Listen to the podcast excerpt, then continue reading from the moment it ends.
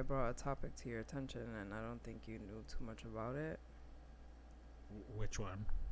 With the Joe Budden stuff. Oh no, but you could talk about that and uh basically with the Joe Budden stuff that's going on right now, it's like one of his ex girlfriends uh, is claiming physical abuse, uh, or she used to um, suffer from physical abuse from him. Okay. But this was like I don't know how many years ago. Like they were like 24, 25 years old. Point is, when I heard whatever was going on with him, it led me to right away think about the climate that we're in right now as far as like the Me Too movement and women now having the balls in Hollywood to speak up and to basically say um, that they've been either sexually assaulted or harassed or abused by men in the industry, so on and so forth. But we've also seen you know, empowering stories about it that finally people are speaking up. But we've also seen another side of it. I don't know if you heard of the Amber Heard and Johnny Depp. You probably haven't. Um, that Amber Heard basically lied on Johnny Depp and his whole career went in shambles. He got taken out of Pirates of the Caribbean. He got a whole bunch of movie roles taken away from him. And essentially, they had to go to court. Didn't something similar recently happen to uh, to Justin Bieber. Um, some girl was lying on him about um, raping her and stuff like that, and then he started putting out a whole bunch of receipts on on Instagram, no, on on Twitter. started putting a whole bunch of receipts on Twitter, like, oh, okay, I was here that day, I was here that day. He was fact checking her, and then like the girl Ex- just hid. Exactly, because we're we're used to believing well, when it comes to a sexual abuse claim, we tend to believe the woman, right? Yeah. Which is like, I battle with the idea of both because at the end of the day, I am a woman, obviously. And so I battle with wanting to believe and wanting to stand by a woman and and also in solidarity and say like I got to believe her, right? Because we get harassed all the time, or the narrative is that we get shitted on all the time in all aspects of life, right? But then at the same time, you have instances like that, like you said, like a Justin Bieber instance, where it's like, boom, you have receipts. This is not where this guy was at. And it's like, I feel like society thinks that, like, some women are above it all, or that women are above it when it comes to being held accountable. So circling back to the Joe Budden thing, the reason that I wanted to speak on the Joe Budden instance specifically was because he addressed what she said. And she said this was when we were 24, 25 years old. This is when we were 24, 25 years old. We were young. And we were both toxic to each other. We were both I think he was like to my the way that I took it is that he was acknowledging that they were both either mentally, verbally, physically abusive towards one another because it was a volatile, toxic relationship. Which then brought me back to the fact that that's that was normal. At least when I was growing up, that was normal for a relationship to be on some like you have this like loud ass girl in your face and girls ain't gonna take shit, especially when you're from New York. Like if you didn't like something, you were gonna tell your man like that's not acceptable, hands in his face, uh, even snuffing him or being like, "What you said to me?" and then the guy's like, "Oh my god!" and he either like grabs her up or pushes her, and then next thing you know, it's like this back and forth and this yelling, right? Yeah. We used to see it in all the music videos. Yeah, all the music videos and stuff. Like that's what we used to see. Like to me, that was like the, the jealousy shit was that was normalized me growing up as far as like my depictions of like relationships. Yeah. So then you start thinking to yourself, like, what is that abuse though? It is. It is abuse. Like the jealousy stuff. Um, I'm pretty sure there was people that that were thinking that if your if your girl or your guy wasn't jealous, they didn't love you. You know. So that's exactly what I used to think. Yeah, like oh, if they're not jealous, they don't love you. If they're not overbearing, they don't love you. If we're not going through these fights, which is definitely not good and it created probably a whole bunch of fucked up kids. So Yeah. So then my thing is, is like you know, his ex girlfriend Tahiry. For those of you that don't know, when it came when he had Joe Budden TV, like he was like a pioneer of those things. Him and her, like what we, it's equivalent to what we see in Love and Hip Hop. Like they had that going on before that was going on.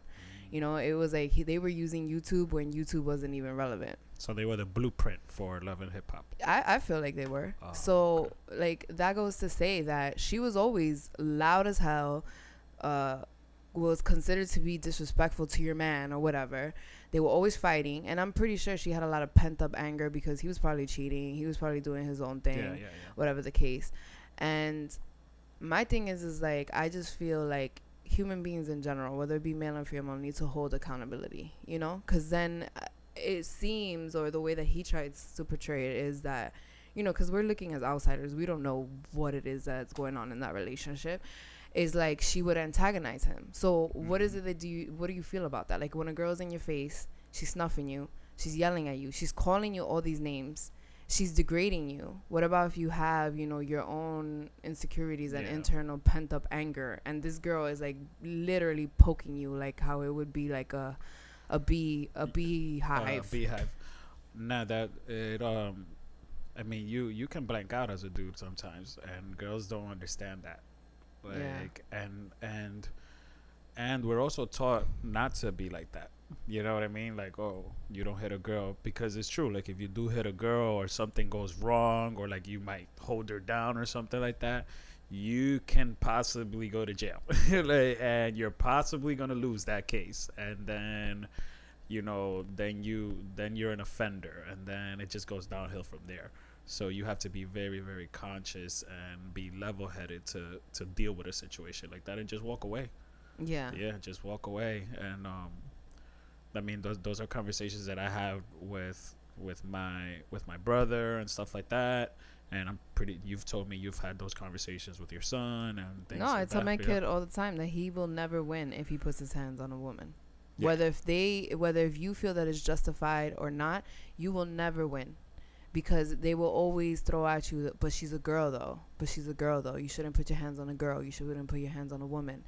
And but then in the other spectrum is like if a girl is smacking you up, punching you, like violence shouldn't be in the relationship point period blank.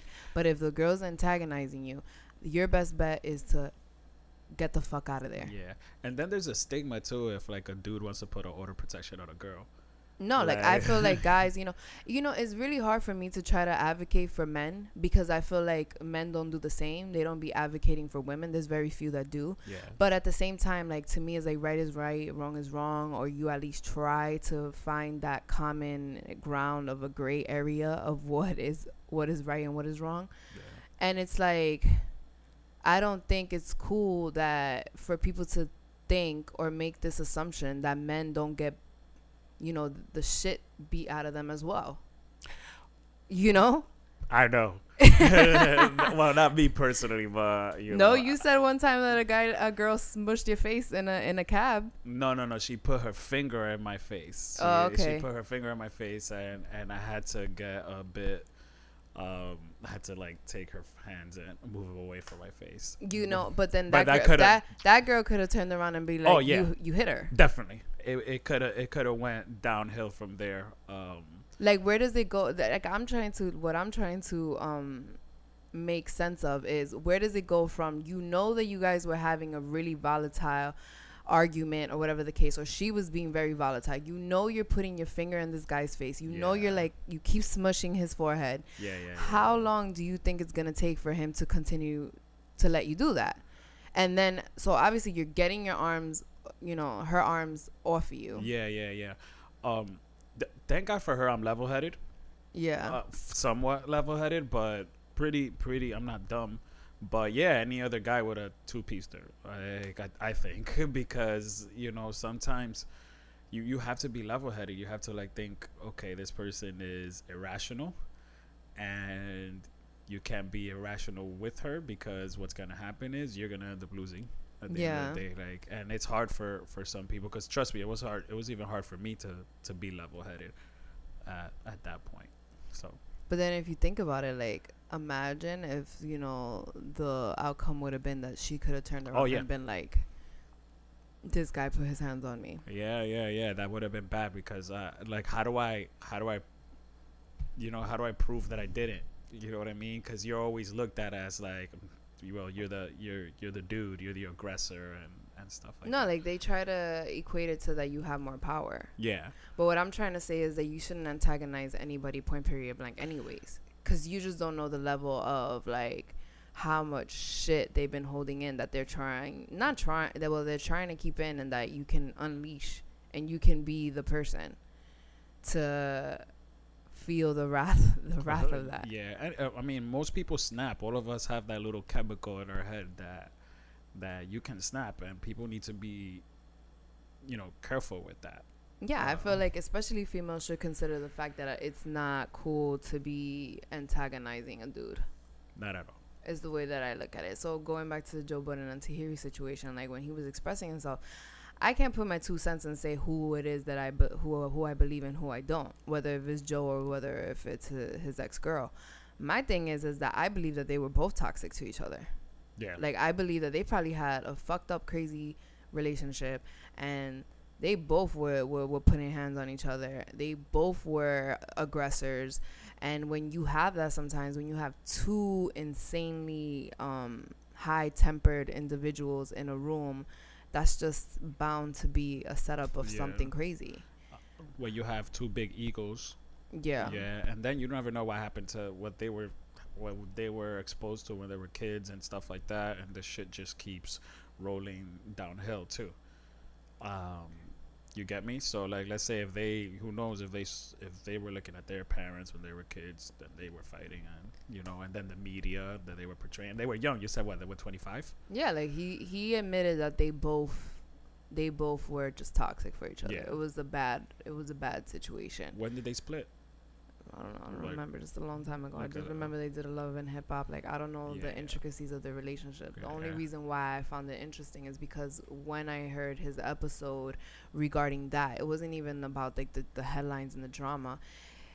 That that little that little clip of him saying, you know, we were both toxic to one another. So let's keep it real. Like we were a bad situation point period blank it brought me back to you know just the upbringing and what it is that we saw acceptable in relationships. And like i remember like yelling and and and, and cursing at each other or like this like high level of intensity and passion of anger of like jealousy and shit. And then you'll turn around and you'll make up.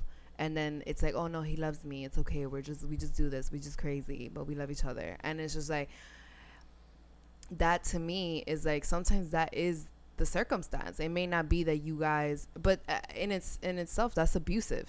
Like you know, but we don't see it that way. Like growing up, like we don't see it that way. So then, w- what I started dissecting was okay. So what's the level of you being able to call it an abusive relationship? Uh, were we abusive? Both both of them were abusive, or was it that he was abusing her and she has the right to claim that, and then he doesn't all of a sudden? That that was like my thought process Yeah. about the whole thing is like just the logic of it because that tends to be what goes on and, and this is the depiction of even you know i say back then but that's still the depiction that we can probably see now in unhealthy relationships at least like yeah.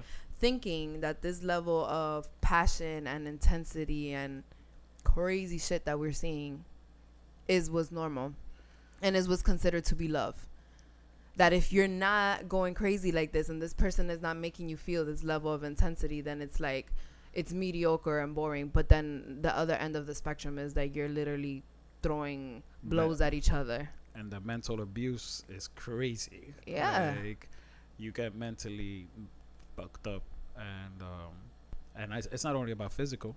Like yeah people, you can have yeah. verbal abuse you can Yeah. have emotional abuse And I think that's the most that we see verbal abuse. Like you Mm. don't see, well, you see physical, but I think verbal abuse is more commonly used. displayed Yeah, uh, like on a reg like when you get mad i think Yeah, yeah, yeah, yeah. Like people just be throwing the low blows and and just And then you know another thing is like you end up going back and forth, back and forth with an individual like that. Like you break up, You you, get back up. together. You break Okay. up, get back together. So then it's just these these spurts of like there's in betweens of like spaces where probably more anger and more issues can come forth because you're going back with an ex. Like you're free at one point, then you're coming back and you're bringing it into the vicinity, and it's like it just creates more of a hot mess. Yeah. Which I want to like circle back that I had put up like a post on the Instagram, and I just wanted people to just give us um, questions or to just topics that they wanted me to speak on, and I wanted to circle it back to one of the questions. Like one of the questions was like, "What are your thoughts of getting back with an ex?" And it's like it's hard for me to answer that question because everything is situational. Everything is everybody has their own circumstances, their um, their lives are different, or even the level of love or respect that you have for an ex, it it may vary from person to person. But in this circumstance, like this, like this, this, this, this situation, like let's say like a Joe Budden or a Tahiry, that you know that you're toxic for one another and you know that you're bringing out the worst in one another. I can I can answer that question with a hell no. Nope. Get out of here. like I can answer it with a solid no. I don't think it's a good idea for you to get back with your ex or revisiting that idea of getting back with your ex cuz if you were at such a level of like everything was negative and there was only very small positive interaction and if the positive interactions just happen to be sex that, that doesn't count for shit. No, it doesn't. If that's the only thing that you can really like think about, oh, but the sex was good, but you know, he beat the shit out of me, or I beat the shit out of him, or we would yell at each other, and it would be intense fights. Cops were called. You know, it's like the Citizens app went off. Yeah, the Citizens. like that could be a solid like no. Yeah, no, that's a huge no. no, that that's like a solid no. But let's say that it was something that feelings faded you know, that yeah. could be a circumstance. What What are your thoughts on that? What are your thoughts on like someone revisiting the idea of getting back with an ex? Um, I mean, you know my history, so I don't. I know your history, yeah, but yeah. my listeners don't know your history. So yes, um, you. I, I revisited getting back with an ex, and it's uh, it did obviously it didn't work out. Uh, obviously, it didn't work out, but uh, I think it's because people change. Yeah. You know, like what you liked when you were 16, 17, it's not what you like when you're 24, 29 and and 30, you know? So um, I don't think it usually works in my opinion.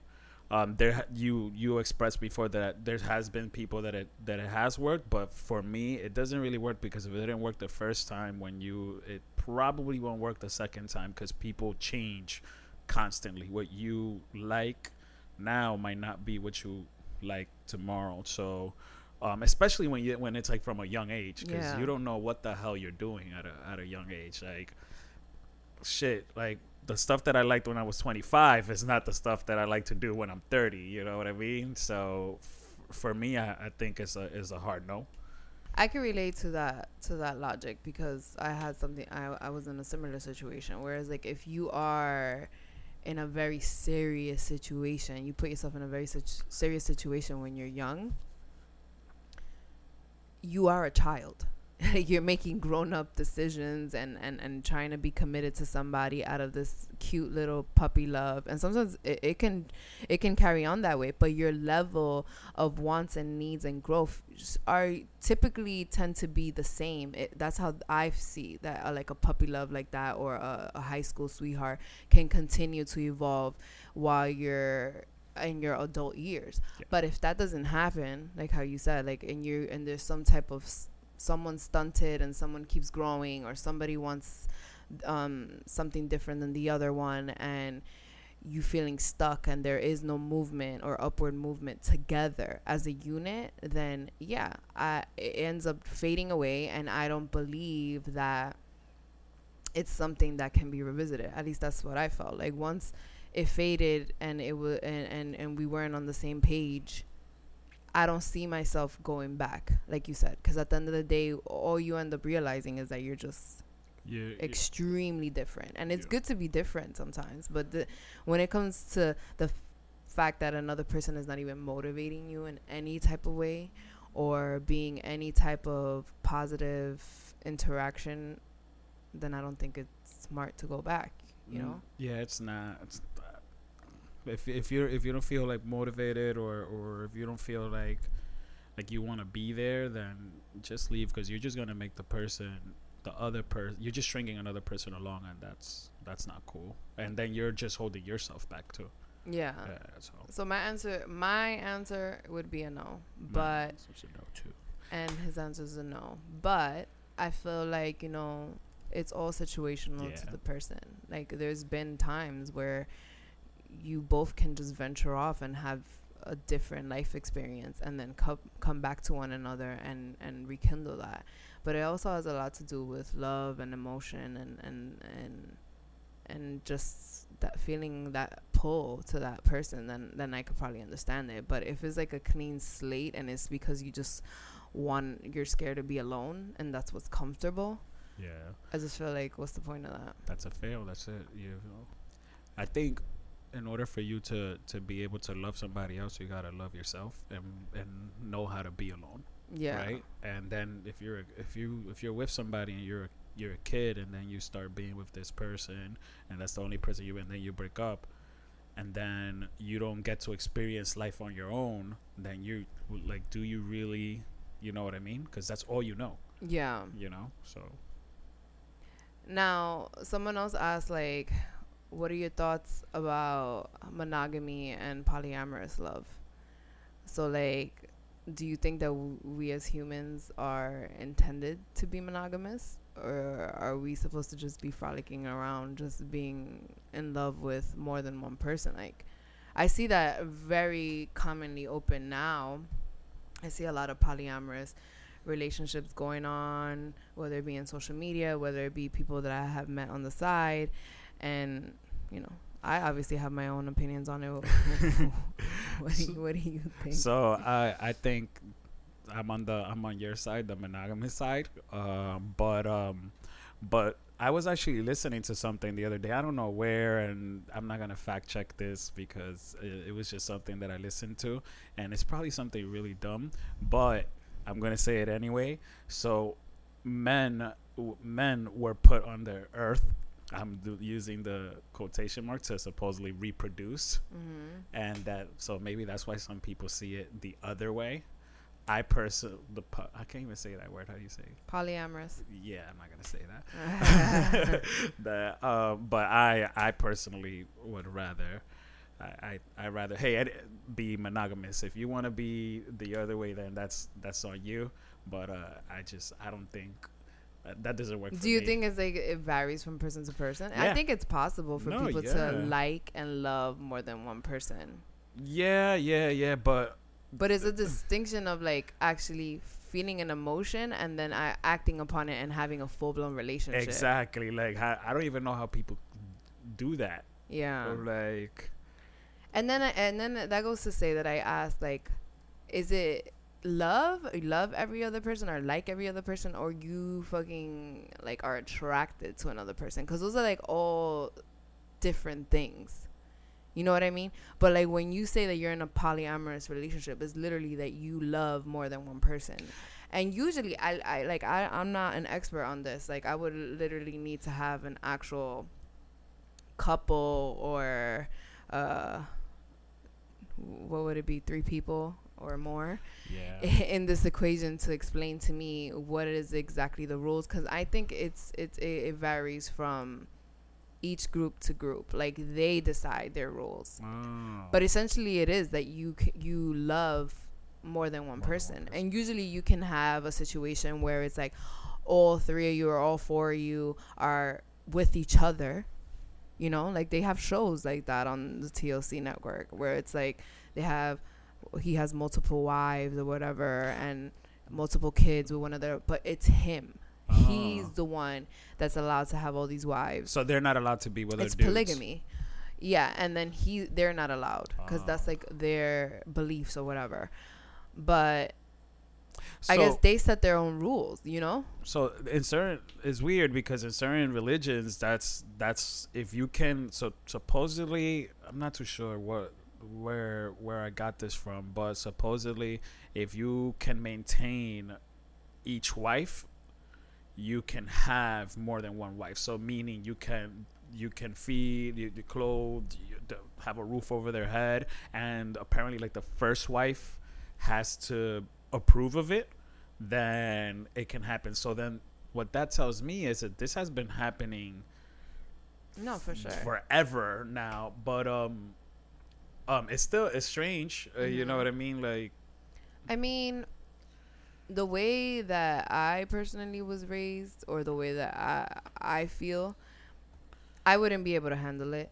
I feel like insecurities and jealousy would come into play at some point because I would always look at it like, okay, the person that I'm with, which it would be, you know, let's say for example you and I, and then you decide to be like, oh, but I like this one too. Can she partake in our situation? I wouldn't I I wouldn't um it would be what is it? I couldn't help but to think that I'm lacking something. mm, Do you get what I'm saying? yeah, yeah, yeah. I yeah. wouldn't I, I that would be the first thing that would come to mind. I would be like, what the hell am I lacking that this mother, you know, Mhm. want to go and bring somebody else? And what about if this person looks completely different than I, operates completely different than I? And it's like, okay, so then I was lacking that, and he was Mm. missing that. And then it's like, I wouldn't be able to live in that fucking hell. Because it's like, it's already bad enough when you're in a monogam, in a, what is it? In a mon- Monogamous? monogamous Yeah. relationship that you already have your own shit. Like we have our own shit yeah. at the end of the day. You deal with you uh being open with one another, having meaningful and and truthful conversations and and and and being honest and and making sure that we're respectful Full towards one another. relationships in general just one relationship is already super difficult i can't imagine having two wives and it's like uh, you know and then that's the thing like that's me coming from a monogamous standpoint. Like i can't judge or speak for someone who partakes or believes or feels uh, in a polyamorous way. We so need to find somebody. Yeah i know i know. I'm gonna have to bring my cousin in just to ask him what his thoughts are because and see and pick his brain because like i can't speak for them and i can't say something that i don't know about because that that might be more than possible but the way that i have been programmed and the way that i have felt i know that that wouldn't do good for my mental my ego i love your program by the way you know my program. yeah keep it you want me to stay with that program Yes, and please. especially like think, of, think about it if i were to come here and be like all right there's a dude yeah. that i'm really feeling I, I,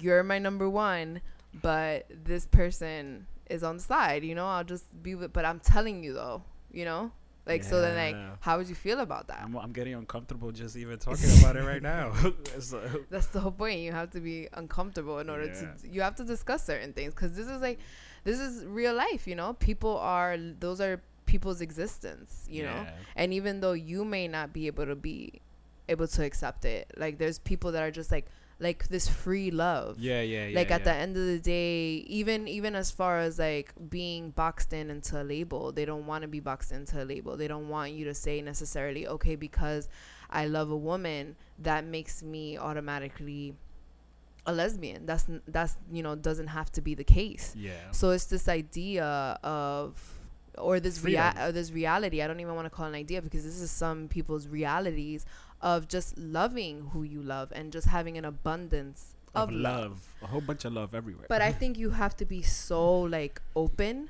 to be able to practice that. You have to be on another level of like your, e- consciousness. your ego is definitely There is out- no ego. there is no ego that's it yeah And I'm pretty sure that they run into their own shit. oh no of course of course because Where like there's some insecurities there because Yeah. even when I've watched this show and I know that it's like a polygamous show so I can't compare because they're like far from what I would take as an example to teach me but you see the wives like beefing with each other and like having an issue or wanting more time with the guy or my kids are not being taken care of the way her kids, are, and or not you know? Yeah. so it's just like i wouldn't be able to deal to be honest with you. I would be on some shit like first of all it would be a, a hard no for me eh, from the beginning even if it as a proposition. Like it goes back to like okay let's just just dumb it down to the fact that there's so many men that be asking their girls let's say that you're 10 plus years in with your girl it's gotten supposedly boring you know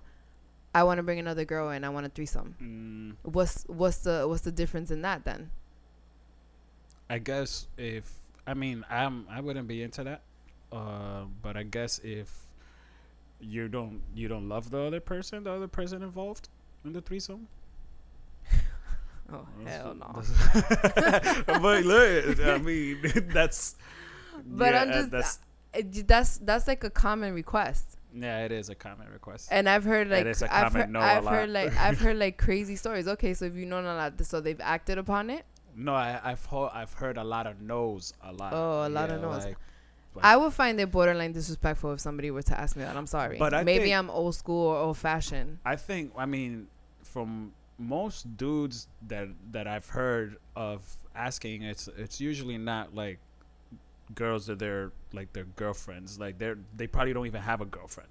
Like Oh, most it's like that- single guys. yeah, yeah, yeah, yeah. It's like single guys that are just playing the field. Then no, I think I'm talking about people in serious relationships. I've heard of them ask their Oh, women, I haven't been there. so. women to like, okay, is it okay, babe, like for real, to like have another girl, or you pick the girl, and something like that. Like in those instances, and it has like sometimes it's backfired because then maybe she can't handle that. The fact that maybe he's enjoying the other woman more, or, Or maybe she starts enjoying the woman a little too much. and then leaves the and other leaves one the behind. dude out that he's like emasculated because his girl left him. I feel like that's what you you when you partake in something like that, you're taking risks. well, yeah, he he I'm. Yeah, I wouldn't partake in something like that. Like, I wouldn't ask you to to do a threesome. That would be like a hard no. Get a slap in the face. I'm not physically abusive, but I will tell you this: like I wouldn't, I wouldn't be comfortable with something like that because, and that's just me because everybody has levels of what they uh feel sexual, you know, having sexual intercourse is. Yeah. Some people take it on a spiritual level, how you're like literally giving someone else your body, and some people don't see it that way. Some people uh, see it as uh, pleasure, enjoyment, and you're just trying to get off at the end of the day a quick uh, satisfaction. And I guess that's what differs. Those levels. Those levels. yes. It's like you have to be like, it, it depends how you how you look at sex. Yeah. Because if you look at it a little deeper, then that wouldn't even cross your mind. But it all goes it all goes back to how it is that you view some shit like that. You know? Yeah, that's a that's a difficult situation to be in. I think for most people, it's a hard no. I don't think so. Yeah, you I don't think, think so? I think I mean- I think nowadays things have been in this in this space of like we need to accept everything or everything is acceptable that I think it's it's it's this thing where it isn't it isn't Taboo? a nuance, it isn't a taboo. Yeah. It's like it's happening more and more. I mean, for to each their own. If they can figure that out and it works out for them, then more more power to them, right? Yeah, I guess so. Yeah. Another question was uh being friends with exes. Yeah. And what do we think about that? Or what do I think about that? There has to be. I mean, I told you about this. There has to be uh, uh, boundaries Yeah. with that. Um, you got to make sure that there's boundaries. You can't be like hanging out with with the person and, and stuff like that. I mean, I feel like this is what ends up happening. When you're single and you break up with an ex, and if it was a good relationship, like a Mhm. good friendship, a solid foundation, Yeah. you tend to still be friends, right? You Mhm. tend to still communicate with that person and but there's no level of well, the the ones that have progressed and there's no level of feeling there. Yeah. you tend to be friends because Mhm. you're single you don't have anybody you're just hanging out that i feel like that is the way that it tends to go then the moment that you find a significant other or somebody who you're serious about That what's changes. what tends to happen is that that dwindles a little bit it's like the energy that you put into that changes and it's kind of inevitable or sometimes you know there's people that do hang out with their exes and probably even introduce them to their new people and stuff like that but I feel like that dwindles. It changes the dynamic completely. Like you're not chilling with that person as much. Like now it's like okay, your energy is towards the person that you're with. So the like you said, if you bump into this person, hi, how are you, this and that, and like everything uh, is very amicable and stuff like that. That is what tends to happen you become an acquaintance. Yeah. Yeah, like it's obviously this person was a part of your life you yeah. know but um and if you didn't end in bad terms then you know it's it's not like you're gonna be like ah fuck them yeah like know? i just feel like it it just depends how it's presented for yeah. example i'm gonna use an example that happened to me in one of my past relationships yeah so i got with this guy and it got pretty serious and i guess he had an issue with letting me know that he was still really good friends with his ex mm-hmm. so what ended up happening he originally introduced this person to me as his best friend. So it already like he's setting himself up for failure. Yeah. But I didn't know this. Like okay. you go, you introduce your new girlfriend to this person as just a best friend, but there's like no backstory to it, right? So this whole time I'm thinking this person is a best friend, and which is fine. Yeah. But then I find out from outside sources that it's actually his ex girlfriend. Mm-hmm. And what people tend to forget or not realize is that it's not the act or the fact that you're friends with an ex it's the way that you present the idea and yeah. the way that i work is like if you say something straight up mm-hmm. then that's it it is what it is then we're able to have the truth there and we'll deal with it accordingly you know the the the issue with that is that not a lot of women see it how you see it so a lot of guys go in defensive, like, ah, oh, fuck, now I gotta tell her this and da da. She's not gonna understand. And he probably wanted to continue to be friends, friends with because the, with to him it was just friends. Yeah, exactly. Which I totally get it, but then it looks worse. Yes.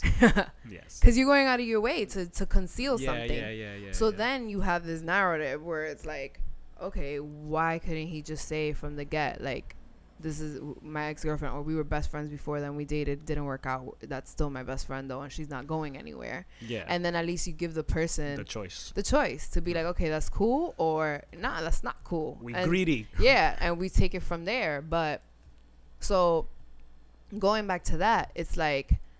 I feel like if that is the case, that you feel like that's that that you want to be friends with an ex, I think you have to be 100% transparent. Yeah. Because if not, it's it can end badly. Bad, badly. Yeah. Which there were like underlining issues within that situation, anyways, because it was like then like that person would get drunk and then like speak her name and stuff like that. So I already my intuition was already telling me like, okay, this was like unfinished business, and unfortunately, I'm like caught in the, the fucking, crossfire in the crossfire of this shit, yeah. and it's just like it just ended badly because at the end of the day, there was already a seed implanted in me of doubt of like, huh, what the fuck is really this? And like once once a woman has that, it's so hard for them to let it go. Yeah, like I'm speaking on women's behalf. Like once we have that freaking little seed planted in our brain, we create stories. festers. It festers like magical, mystical, illusional stories that just ruin the whole situation. But long story short, it ended up working out the way it should have, which was that we both moved on. Yeah. But like I feel like can you be friends with the ex? I don't know. I think that you can be friends with the ex. It usually works out when you're single. And if you are going to be friends with an ex while you're in a relationship, I think it's just best for you to put it all out there and yeah. just be completely 100% honest and let the other person just give you their reaction at least. Like they can't tell you what to do at the end of the day. I believe in free will in yeah, relationships, yeah. but the line of communication needs to be there because I think it's fucked up if you're over here like. It's situational. Yeah, of course it's situational. One hundred percent. Is one of my uh, one of the questions where what resonates with you now, and it was just like very uh, broad question, because I'm like, I don't know so many things resonate with me now. But if somebody were to ask you right now, like, what resonates in your life right now? Like, what is it? The most important to me, to me right now, is my family. Um, you, your family. Um, I don't know what what. It's always been important, but now that I'm older, it's even more important. Like, there's that that's one of my the the things that that resonates with me the most um also moving f- forward, like paving the way, um, to to like my family and the people around me. Um, it's weird because, like I said, I've always I've always been a family person, but you know now it's it's amplified. Like Yeah. you know even like even i was telling you yesterday like that's what i like to hang out with like all the time with my family um Just like that quality time, especially with everything that's gone on. oh like, yeah especially with everything that's gone on so i'll give you an example um during the beginning of the pandemic we couldn't really see our families like that and you kind of start realizing like oh snap um, I told you like I started really talking to my sisters, to my brother during the pandemic. We were having way more conversations and just checking up on each other on a regular basis. Um, so that was cool. So that just made me more in touch with with that side. Um, I've been a lot more in touch with my father's side of the family now. So yeah, family is what resonates with me right now. Like everything I do is is at some some way somehow my family Connected yeah is that. connected to that. Yep. Yeah. No, that's super true. I've actually felt the same way, like as far as like what resonates with me now. It's it's what's resonating now is me trying to become a better version of myself, Yeah.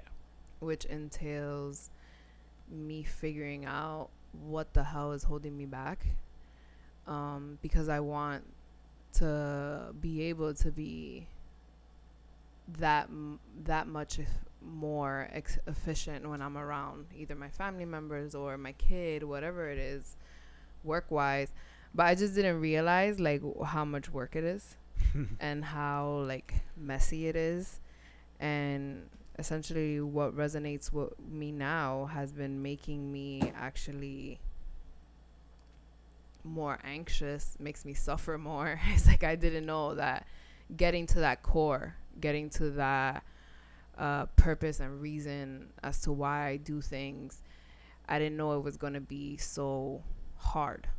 So when i read that question i was like what is it that's resonating with me now? It's just i'm trying to be as authentic as i can be and like strip everything down and understand like what the fuck it is that I want to do and why am I doing it Yeah. is, is is basically like the meaning of everything whether it be the meaning of me spending more time with my family Yeah. the meaning of why I have to I don't know for lack of a better example dress a certain way or look a certain way Mm-hmm. like why are we doing things and that right now has been something that i'm like gravitating towards more than ever Yeah. Because i feel like people don't ask that enough What resonates with? Yeah. Yeah. that it's it's, it's yeah. a question like even when i read the question it's like shit. and then like the person who wrote it was just like like you need to speak more on what you're passionate about because you might be holding back more than what you lead on Yeah. and yeah, it's like it's funny that that would be the what they would say because this person obviously who posed the question knows me well that it's true you know? You get you you start something and you try to you try to do things with good intentions but then it gets to a point like what are you holding back? What is it that's holding you back? And then i feel like asking those questions like what is it that really you hold dear or what you find important or what it makes you tick or you know what I mean? Like just recognizing those things but it's messy at least for me it is to Um, to think about that but I mean that changes for everybody. Mhm. Like like I, you know, I'll give you my example. Like it ch- it changed. It was well for me. It didn't change, but it was more amplified. There was a point in my life that that didn't resonate. Like my family resonated with me, but it wasn't like the priority. You yeah Know? Um, for me, a big portion of the last 13 years, my career was a it was a huge priority, and even now it's a huge priority. But I un- I kind of understand why it's a priority now. Before I Mhm. didn't understand why it was a priority.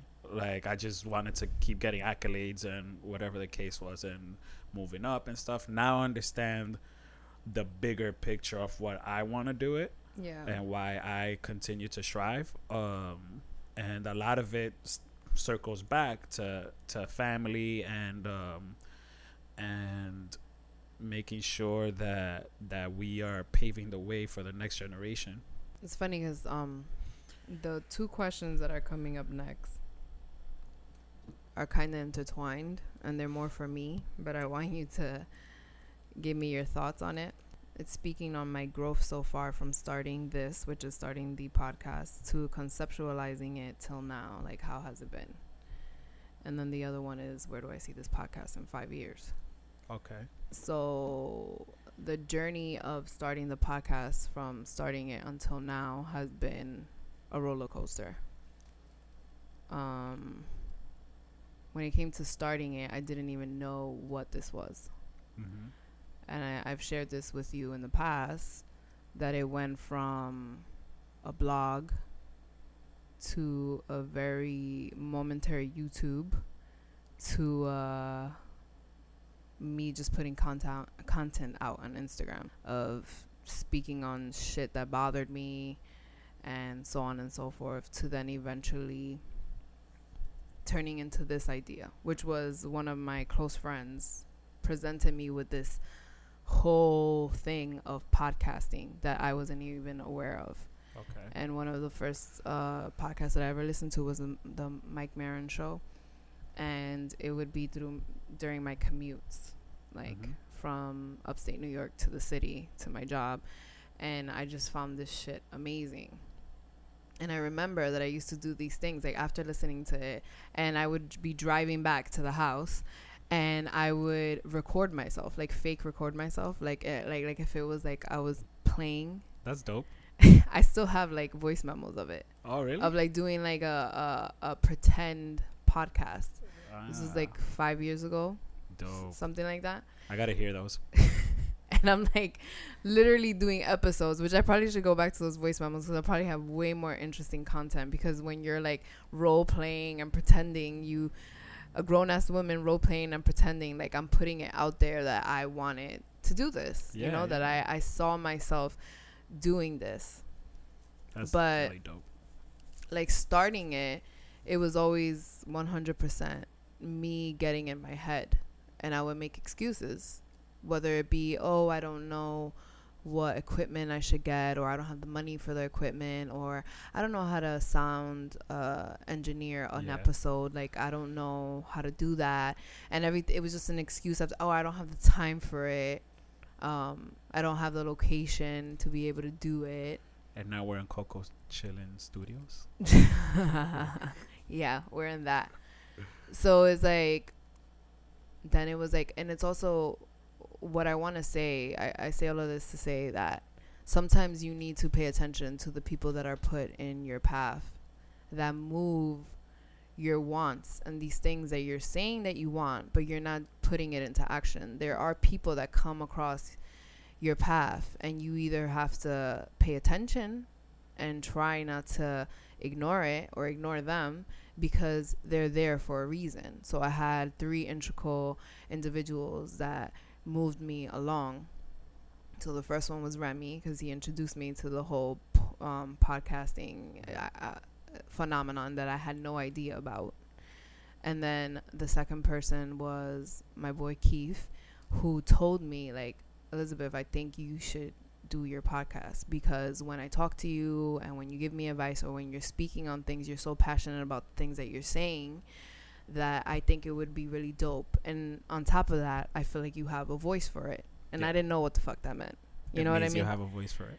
you do have a voice for it. so then my thing is like I didn't I was like a voice for it. I was like, no, your voice is kind of soothing. Like you, I think that it would like fit for you. It would fit, and I would be like, huh, okay, that's interesting because it kind of reignited like I should be doing this. It went from an appreciation of hearing someone else doing it to okay, he put that little Seed. seed, planted that seed to be like, no, I think you should be doing it. This is something that you should be doing, mm-hmm. which then started making me think like, okay, there's a reason why I used to pretend that I was Angie Martinez. When you were a kid. Yeah. Like I used to listen to Angie Martinez and be like, yo, this is so dope. She has a heavy New York accent. She is like you know, holding her own, interviewing all these rappers, these up and coming rappers, and like they weren't playing her or anything. They were giving her respect because you know I was used to like I come from this culture like where guys usually would downplay a female in a men's arena, so she was like holding her own, and it was like interesting shit. And she had like the scoop, and she had who's who's on you know on at the time she was on Hot 97, and it used to make me feel like yo i want i, I, would want to do that. Like i would want to work in, in, a radio station and be yeah, yeah. a host or some shit. But it was you know just a thought. I was i was a kid. Yeah. And then the final part or the final piece of the puzzle was um my boy ronnie who actually then put the equipment or the ability to be able to see myself either purchasing it or handling it myself. Yeah, yeah, yeah. Where it was like he just sent me links. He's like, "Here, boom. These mics are affordable. Here is your um, amp. You just set it up on your on your on your Mac, and you can just use GarageBand. Like you don't even need this like crazy software, and just and just do it. Just yeah. just completely just do it." And that was like the final piece of the puzzle. So I did that. I bought it, and still it sat there uh, yeah, I remember. And around that time, that's when you and I were like interacting even more. Yeah. And you'd be, oh, so when's your podcast coming out? Oh yeah.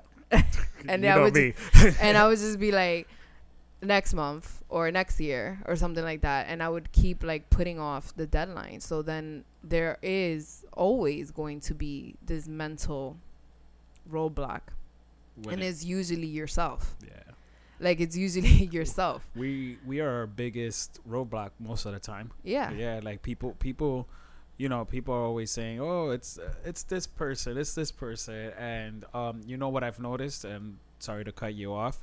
Um a lot of people aren't self-aware until you become self-aware. That's when you're you're going to be able to understand that okay, it's me. You yeah. know what I mean? Take accountability for what I'm doing. Absolutely. You know?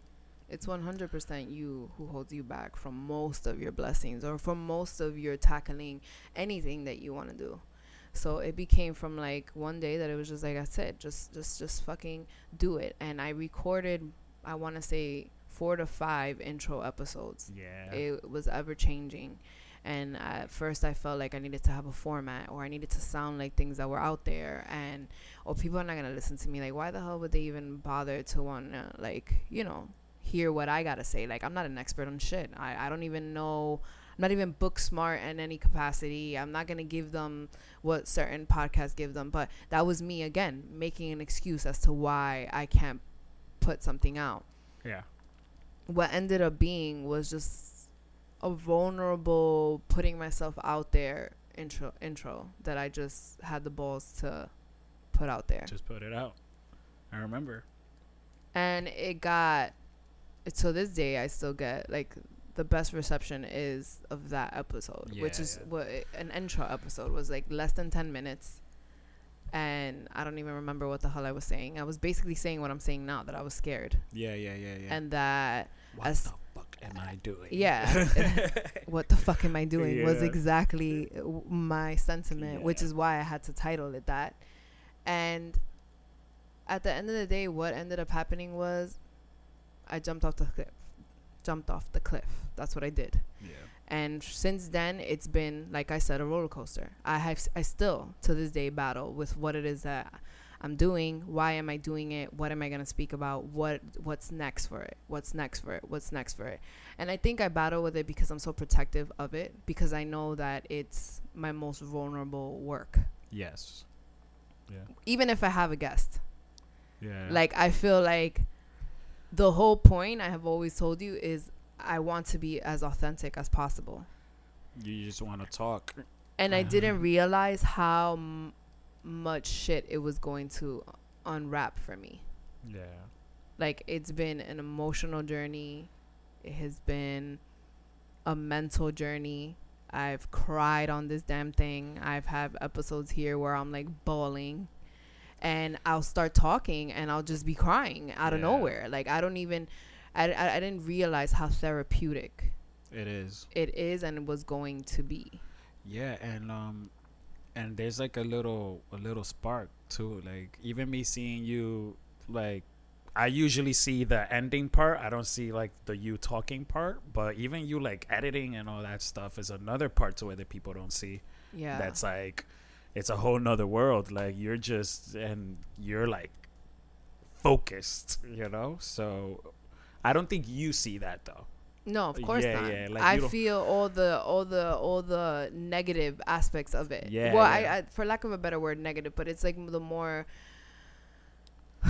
Like, tedious, tedious. and and and heavy parts of it. I experience the heaviness of it. But don't get me wrong, when I'm sitting on the mic and I'm not paying attention to what's gonna come after, Yeah, and yeah. I'm not trying to be a perfectionist, Mm-hmm. um, you're chilling.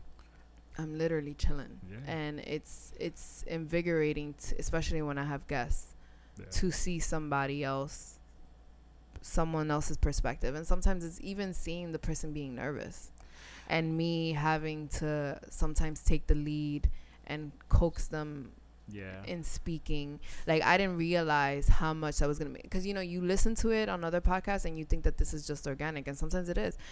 But like I would have guests that are not really speakers or Yeah. don't tend to be public speakers, and it would they would go silent on me. Um, you know.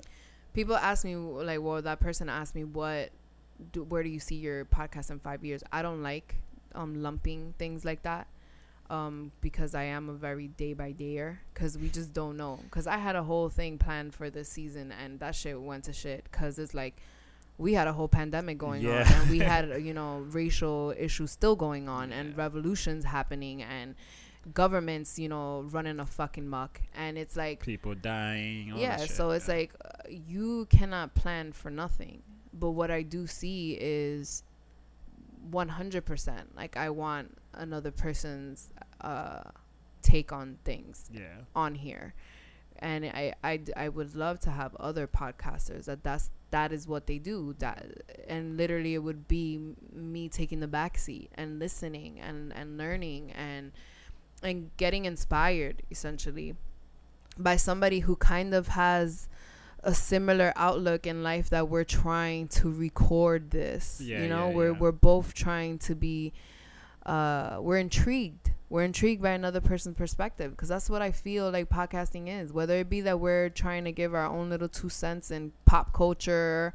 or global news or what's going on with the world, we're intrigued by it. We want to put in our own opinion on it, basically, and analyze it to some extent. Yeah, no, I mean, other podcasters would understand where you're coming from, you know, and collaborating would be even would be awesome. I think, from my from my perspective, um, for your for your podcast, It would definitely be, you know, a plus side of things. But going back to that, like it's been a roller coaster. I think it will continue to be a roller coaster because we are our biggest critics. And I see I do see myself having my own space for it to be essentially just the podcast. Coco Chillin Studios. Like I just see bigger things yeah, for I- it I- yeah, there's There- a, there's a lot of things that I see involved with it, um, and it's not just recording on my own and giving you guys motivational talks or Yeah. TED talks. Can- it's not it's it's not only that, um, and I also see it becoming a visual. Oof. So that is definitely where I see it Yeah, because like I said, I've this was supposed to be so many things and the reason it was supposed to be so many other things before it became a podcast is because I'm very passionate with imagery and visual um, content and I feel like we get boxed in thinking that we have to have a format. We have to have a catchphrase. We have to have this. We have to have a theme song. We have to, and yeah, those are things that have already been the mold of what a what- successful yeah. podcast is. But I feel like it's time to break out of the box and we're visual. the mold is not a mold. We're visual human beings. Yeah. Your hair looks beautiful, by the way. Thank you. Can we do a plug? Who, who who's the plug for your hair? This is Nico. Nico did my hair. Yeah. Moving along. Yeah. Now that we're talking about our visuals, I also was um thinking about the other day, like it goes hand in hand with me thinking like what's the point of shit? Like why is it that we're so obsessed with sneakers? you and I. Yeah. I'll tell you why I'm. Why, why, well, I think I think we have the both both the same the same reason. I, Yeah. I'll speak for you uh, now, and you could correct me. Personally, I think it's because when I was younger, I wasn't able to get them. Yeah. That that's a big that's a big um that's a big part of it. Um, I think also a big part of it is the the artistry behind it and like Yeah. the meaning behind them, the feeling that that that you that you get or that you got when you were a kid when you would get those that dope pair of sneakers and- or whatever the case was. So what is it? Nostalgia? yeah. Yeah. Uh, correct me if I'm wrong. Is that one of the reasons why you? No, definitely. Yeah. For me, my mom has always been like into into like clothing and stuff like that. So it's it's been it's been embedded since I was a kid. Like she used to pick out outfits for me, and I used to like think they were whack, and I would throw them under the bed, and then she would have to pick out another one. So I guess it's something it's something that makes me happy, you know. Um, I don't have too many things like like I'm not the car guy. I'm not gonna be hooking up the car, and uh, you know, I'm not the partier like that anymore. So yeah, that's my little, it's my little baby right now. I think that like when it comes to like any foreign culture, like, you know, especially us as like coming from immigrant families, that was super important. Like fashion is important. Like we may not have the money, but you gotta look good. Like you gotta present yourself. Like that's what I was taught all the time. It's like self image is everything. But then it's like, is it everything? But then it's everything. Like so then I grapple with that growing up, like trying to just live with my bare necessities. But like I was taught like you have to be presentable. You have to be presentable. And even though we didn't have the money for everything that we wanted, when I walked up in a in a doctor's office, my mother made sure that I was looking fresh. Like I had to look like a taken care of child. Baby, yeah, yeah. If we were going to a party, like she would straighten my hair. She those are other issues, but she would like make sure that I looked presentable in her eyes, that I represented her well. yeah, And that's what I grew up on is watching my father being fresh, my mother being fresh. Pictures of them like the fashion oh, was Yeah. like something that was so important and they went through great lengths to get what they got, yeah. you know? it it it's funny that you say that but it's also mental like you like i told you the other day like when you when you wear something that you that you like and that you like how you feel in it it makes you feel good you know um, and I think that's what our parents were, were doing. Like I, I remember speaking to your dad once, and he was telling me how, how he how he bagged your mom, and that she saw him with a jacket with the two patches on the on the, on the elbows. and every day I think I'm like, yo, where are the patches? I'm gonna rock my shit I'm like if I had some patches. Yeah, like you want to feel like, yo, I'm I'm your dad. I'm over here rocking my patches, you know, and um, and it makes you feel good. And I think um, for for most people, it's an expression of who they are, how they're feeling at, Yeah. at that time too. No, definitely. Um, because sometimes you might not be feeling all that great. You just want to be comfortable. And you're just like, you know what? Fuck this. I'm gonna put on some sweats, and some t-shirt, and some. But even sometimes, even when you're rocking the sweats and the t-shirts, like it has to be specific way of rocking your sweats and t-shirts. yeah, I know. Like I have that in me where it's like, okay, you're gonna rock your sweats and t-shirts, but at what level? Like it still needs to be, but make it fashion, you know. put on a little coat. or, or so something. it's like, but and then you know, I like I said, I, I battle with that idea of like, why do we do this? Like, is it because we're like trying to appear a certain way? Like, is self image that important?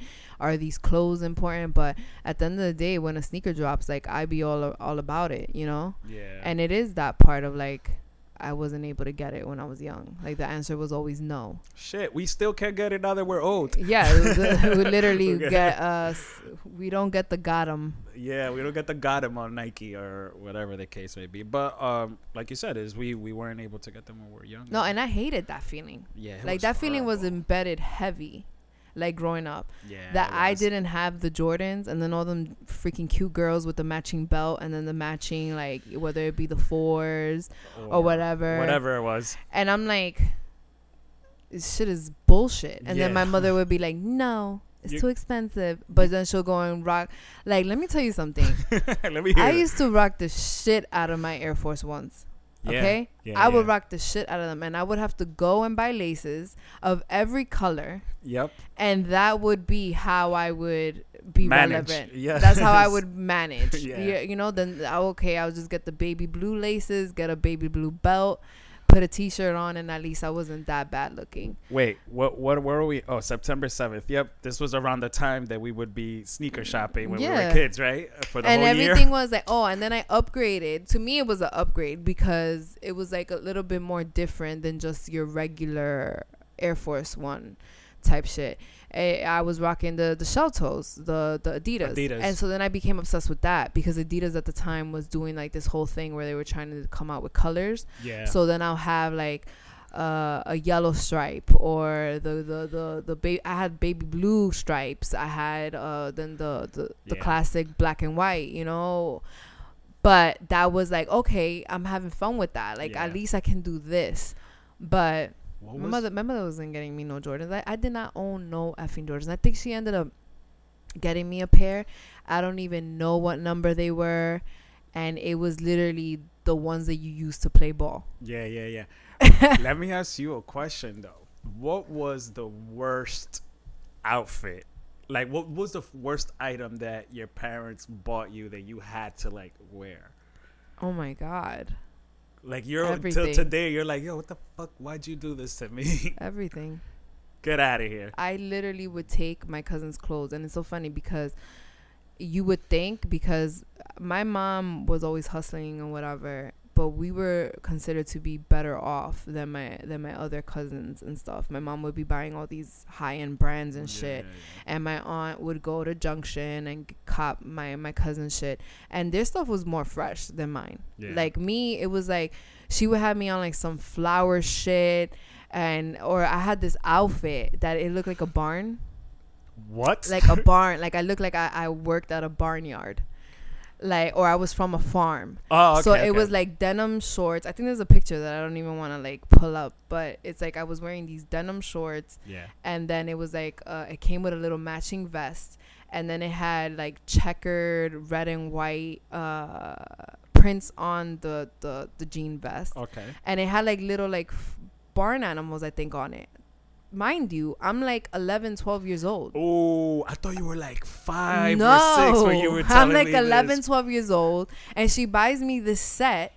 And I think the effing set it was like from the children's place Or or Young World. or no, it wasn't Young World. That's what I'm trying to tell you. Yeah. Like my cousins used to shop at Young Oh, World, and they were looking fresh. Like yeah. they were looking like 90s fresh, like neon T-shirt, even though it was you know a regular Fruit of the Loom Oh T-shirt. yeah, yeah, yeah, yeah. neon T-shirt. They had the the there was these popping bows that has shoelaces on it, Oh, okay. and the okay, okay, shoelaces were like all these neon colors. Like Yeah, yeah. somebody just created these bows. Yeah. So my cousin would have like the high ponytail and put her shoelaces bow on her Mhm. with a neon shirt. And then next thing you know, she's like rocking LA Gears or something. But the outfit looks dope. dope. Yeah, yeah, yeah. I'm yeah. over here walking around with fucking cows with fucking cows and chickens on me. Okay? And I'm just like, what are you doing to me? And then she would have the audacity. the audacity to to buy me these like you know when you see the Jamaican old man on the block that has like these leather sandals that are all crossed over like little cross and checks on them and then they got like the ashy foot in the back uh-huh. my mom bought me those oh shit. like in brown Damn. okay so she used to this was my outfit and i would cry and i would complain and i would be like this is so ugly i don't want to wear this but this was my outfit and she'll drop me off in my aunt's house, which was the popping block because my father had the bodega around there. Okay. And all the kids in the block are rocking their baggy shit, like either the baggy shorts or the baggy pants with the LA gears or, some type Whatever, of Nike, whatever it cool. is. They look fresh. yeah. And I'm over here, Standing out with your cows. dropped in the middle with my cows. Oh. and they used to make fun of me. I remember there was a a, a, a, a, fuck boy. His name was Jesus. Had light Damn. eyes on the block. Who literally called out my sandals. He's he did a what are those? He did a what are those? Whoa. You know what he did? He did. those? You remember the game telephone? Like Yeah. you had to whisper. Oh yeah, yeah. so yeah, yeah. we did some shit like that. Like we were in a line and we were whispering at each other. Uh, and we had to keep whispering. So you know what that mother effer did? What? What he whispered was something to the effect, something about my sandals. Oh. And then it got to me. And when it I find this is so funny. I forgot about this memory. You see what happens when you're not giving your kids the Jordans? Uh, So then get your kids the Jordans, people. Stop more, it. Moral of the story: Stop your shit and fucking get your get your kids the Jordans because this is just embarrassing. So he it gets to me, and he says some fucked up shit about my my Sandals. sandals. I don't know why instinct was to run. I I start running like if it was the Forrest Gump, like run, Forrest, run, and I'm running to the end of the block to get inside my aunt's house because of the horror. I was mortified, like I was so butthurt that this mother effer called me out on my fucking Jamaican sandals. Like this shit was ugly. They were so ugly. But this is the shit that I had to go through. This was the shit that built character and I had to make it work. Like my mom rarely bought me the things that were in and that were trendy. Like she didn't let me express myself through clothes. So Yeah. that's something that I had to develop very late in the game. Yeah, yeah. And it's so funny because like you'll see pictures of us and you'll point me out like, oh, but damn, that outfit was whack, you know. But then you'll see my cousins and their outfit was good. You would think that my sense of style didn't develop. No, it developed.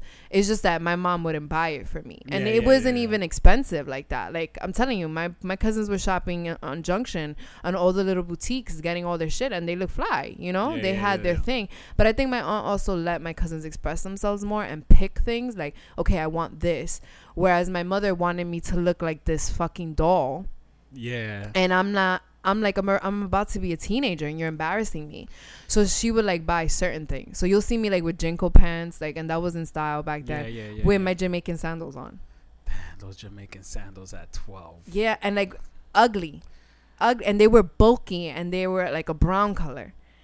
Like all my cousins know what I'm talking about. Like they're probably gonna die when when They listen to if this. they even listen. But whatever. It- Yeah. It's it was a funny, it was a funny occurrence, and it's just like, it's crazy. I think that's why my style now is very like, it's very like minimal. yeah, yeah, yeah. it's yeah, very like okay. I my my staple piece is the sneaker Yeah. my staple piece is footwear because I suffered so much with such bad footwear Yeah. that it's like I will revolve my outfit around my sneaker and it always has to be laid back, very effortless. I'm I'm such a jean t-shirt girl because I wasn't given the opportunity to rock my jean and t-shirts the way that I wanted to. You were wearing the skirts with. Yeah, it was like the flowers. dresses, flowers, plus my mom was always had me in church, so it was like dresses, flowers, skirts, dresses, yeah, flowers, yeah. skirts.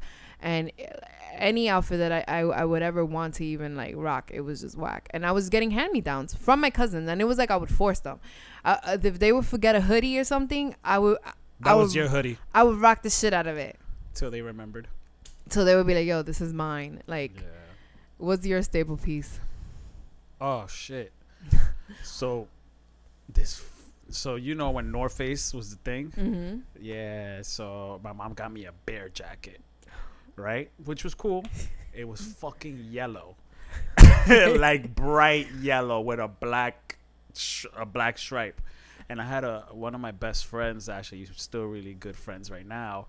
His mom got him a yellow bear jacket too. Yeah. But for some reason, he got a really cool name after he got the yellow jacket. He got called Big Bird, and he was a rapper and stuff like that. Yeah. But my yellow jacket, nah, my shit was fucked up. His his worked out for him. Mine wasn't that great. And then there was another uh, a one inc- There was a couple of incidents, but there's one specific one that I remember that um one day we were going to Jersey to visit our cousins, and I don't know what happened. It was like very last minute. I think I like messed up a shoe, and she wanted me to wear shoes, so she had me wear one of her like boots that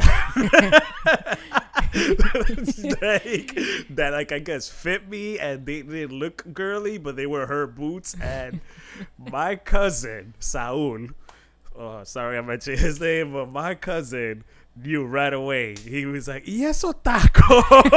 like, yo, I didn't live that down. It was, it was, it was. There's a picture too that that we're all together, and I was, you know, and my mom for some reason, whenever we went to the barber shop, I have like it's part of style, right? I have like you know remolinos on the front of Mhm. my thing. Yo, my shape ups were so bad, like so bad, like the shit looked like a like a mountain. Like it was it was really bad. It looked like one of those messed up roads. Um but yeah those those were the two biggest things. I had to wear that freaking coat for so long too. Like it was bad like i yeah that was one of the things i used to get hand-me-downs though from from my older cousins because they would Mhm. give like their coats and stuff like that to my uncle my uncle raul Mm-hmm. and then Raul, I would just I lived with him most of my life, so so I would have like I would take like the jacket. I would be like 14, and I'll take his jacket, and I'll be rocking it to school and stuff like that. There actually got to a point where me, so my my block, we were full of boys, right? And uh, we used to share sneakers. We used to just like, here, you can have my sneakers. I wear yours the Swap, yeah. yeah the swap and um which when you come to think about it the that wasn't too hygienic but yeah we used to share sneakers and stuff like that but we made it work man made it work. No, definitely. yeah we made it work. It's but I think like that's why fashion is so important. yeah. And people like to say like it's not. And you know in the in the grand scheme of things it isn't right? isn't, like when yeah. you're thinking like okay you want the next best thing you want the next best thing the next drop the next jacket we never feel like it's enough. Yeah. But then i feel like i feel i feel like that was such part of our identity yeah. And especially if you had like a stifled identity where you didn't get to rock the clothes that you wanted and you didn't get to express yourself the way that you wanted to now it becomes when you're older and you can afford this or you can do this for yourself it's like such a big thing. Yeah like yeah, i feel yeah, like yeah. it's still a big thing for me. Like when i have to go somewhere that's like nice or whatever that i do there's certain things that i do really pay attention to that's important to me when i'm expressing what it is that i wear. And you know as much as i want to say like it shouldn't matter there's reasons why it matters to us you know? Yeah. and and there's nothing wrong with that. Like people Yeah. look at it like there's something wrong. There there isn't. If you if you you know it's like a balance you it's a to balance. Have, yeah it's a balance. And and just and i'm gonna put this out there for people.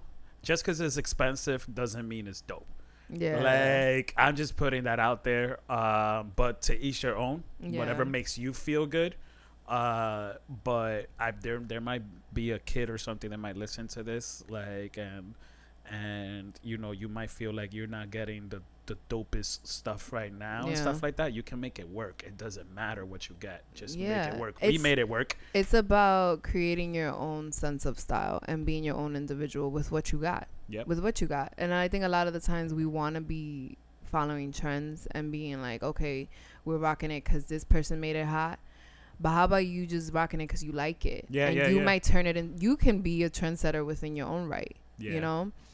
But I think, like you said, like it's, it's, it's the nostalgia when it comes to sneakers with me me too and um it's that feeling that feeling of like oh this just dropped and it's like i want to rock these type shit yeah, yeah. and just the thought that's put into it now that we're able to see like what it takes to design Yeah. something like that and the collabs that we're seeing with so many different Artists. brands and artists that are bringing these new uh designs to the table. Yeah, and new designs to old To old, old stuff. yeah, too. giving it Yeah. giving it a whole new, new fresh look. fresh look and and then also you know copying those old looks and bringing them back that feels so good like it just it takes me back to a place of like when you were in awe of something yeah, and it's hard for us to have that feeling nowadays because we're exposed to so much So shit much shit, and shit does doesn't feel brand new anymore yeah. but that feeling You of a drop you get you the I- butterflies the like, oh butterfly. I don't care what nobody you still don't says. get them but yeah, no, you still don't get them. Yeah, like, but you you the attempt, yeah the attempt, the the and the envisioning yourself if you cop them what you're gonna what you're wear gonna wear with it, you the know. outfits like oh but you know i'm gonna rock it to this and i'm gonna look like this like you you already like have it's being a kid again. Yeah. it's being a kid again, and part of and part of being a kid again is is is what most of us are missing. yeah Like that's the kid in me. Like whenever I buy, you know, whatever it is that I buy, I, it's me being a kid again. And I always talk to you about this in our personal conversations that I want to like feel that being a kid again. yeah And um some people, oh, but that's that's dumb. No, it's dumb for you. It's not dumb for me. yeah like everybody has their their own thing. their own thing yeah. you know unfortunately for me all my things are extremely expensive Yeah. yeah. But there's a balance, you know. I, we we have a balance. Um, we're not out here. Um, trying oh i to- will be the lady in her shoe Yeah. just saying You're gonna wait. What? I will be that that that tale of the lady who lived in her shoe Oh. because it's like i don't see it stopping I, w- I would hope you know I, I say to myself all the time like what is what are my staple sneakers what are my sneakers that i feel like are that stand the test of time I'll tell you. that it's like Once. Yeah of course is my ones It's once. That's what's mine too. but i say to myself like when will it stop when would it be like i want to be that cartoon character where it's like okay this is what she oh, wears she wear all the time. and that's it like but it's Like Steve always Jobs? yeah like it just keeps not not like steve well yeah Well, i guess he that's wears the same. Yeah. like your uniform because it's like it's always something it's always gonna be a doper jacket it's always gonna Yeah. be a People doper People are always gonna get creative. yeah uh, you know whether it be sweatpants like now loungewear has taken a, a whole new direction where it's like you can wear your loungewear to the club even though we ain't got we ain't going We ain't to no got no club clubs, but, but like when you're going out, you still look presentable with your loungewear because it's becoming so more acceptable to that being something that you dress up. You know? So I had this. I had this picture when I had the Instagram account. It was uh, this was like three or four years ago. It was called Business Jog, Yeah. and it was me uh, wearing uh, A trench coat. a trench coat with uh, with a shirt, sweats, and some freaking Sneakers. sneakers. So it's you some- dressing it up, e- Yeah. essentially. Yeah. and um, my my cousin was like, "Yo, like, what the are you doing?" I was like, "Bro, I'm comfortable as fuck." Yeah. And then like now, that's like I'm not saying I created a trend, but now that's like Indirectly. indirectly, you know, I'm not a trendsetter, but um, now you see it everywhere. You- Yeah, you'll it's, see. It's normal. yeah. It's normal. And it's like, I've always lo- like that juxtaposition of like you being comfortable. That's why I think like I've always loved like, okay, you want me to wear a dress? Where are my sneakers though? yeah. like it's always been like that like i've never been the heels girl and i don't think i'm ever going to be that girl and that's fine because you can still have those spouts of you know expressing your femininity whatever that is because we both have those aspe- aspects of masculinity and femininity and i feel like i explore it through my clothes. So it's like i'll rock my dress but i feel so comfortable when i got my sneakers on.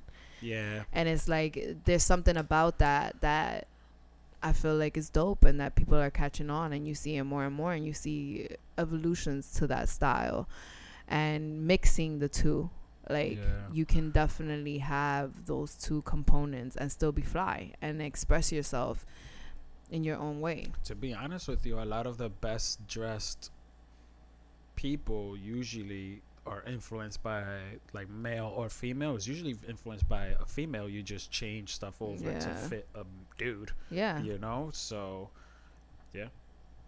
but it's pretty dope i think fashion is something that it's individual. Yep. Even when it's following a trend or not, people put their own mix in it. Yeah. And you put your own little take on shit. Yeah. And then it turns into something else and it evolves into something else. And it has so much to do with our identity. And Yeah. especially in, you know, the Latin American culture, the African American culture, uh, Asian American. Like everybody has their own take Yeah. on it and it's like dope to watch and it just reminds me of growing up how things were and yeah it was a little brutal growing up like because if you couldn't keep up with it or people got made fun of because of it Yeah. but then you develop this other relationship With with, it. As you grow up You learn to adapt and be creative. yeah You learn to absolutely like you said, you were wearing them them white Air Force Ones. that would turn yellow eventually It would turn yellow, and, and you'll ch- change the laces on it, and that was a new outfit. yeah most certainly was and i think that that's just that's the key to life Yeah. we have to adapt Yep. Wow. Wow. We went from fashion to the key of life, being able to adapt yeah and just the the whole entire Yeah. episode is adaptation you have to adapt adapting. and um at the end of the day that's the only way that's gonna keep you going and moving forward and being able to survive and and going with the flow because Yeah. you're gonna get things thrown at you but w- you gotta work with what you got until you get to that next level of things Damn. So how did you? How? See, this is me Mm. wrapping up an episode that's you you just wrapping. saw up. it You. That was really good. you you witnessed it I witnessed it in the flesh Holy shit. because if not we will be here for two hours and we're already an hour and 30 and probably when i edit it down it'll be an hour An hour. Okay. exactly Cool. You did a good job. you did a good job too And with that said, we're logging off of Coco Chillin Studios? No. No. with that being said,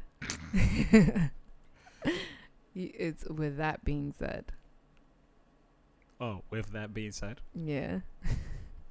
That's the end of our episode, guys. Thank right. you for listening. Thank you for tuning in, and I'll catch you in the next one. Bye. Bye.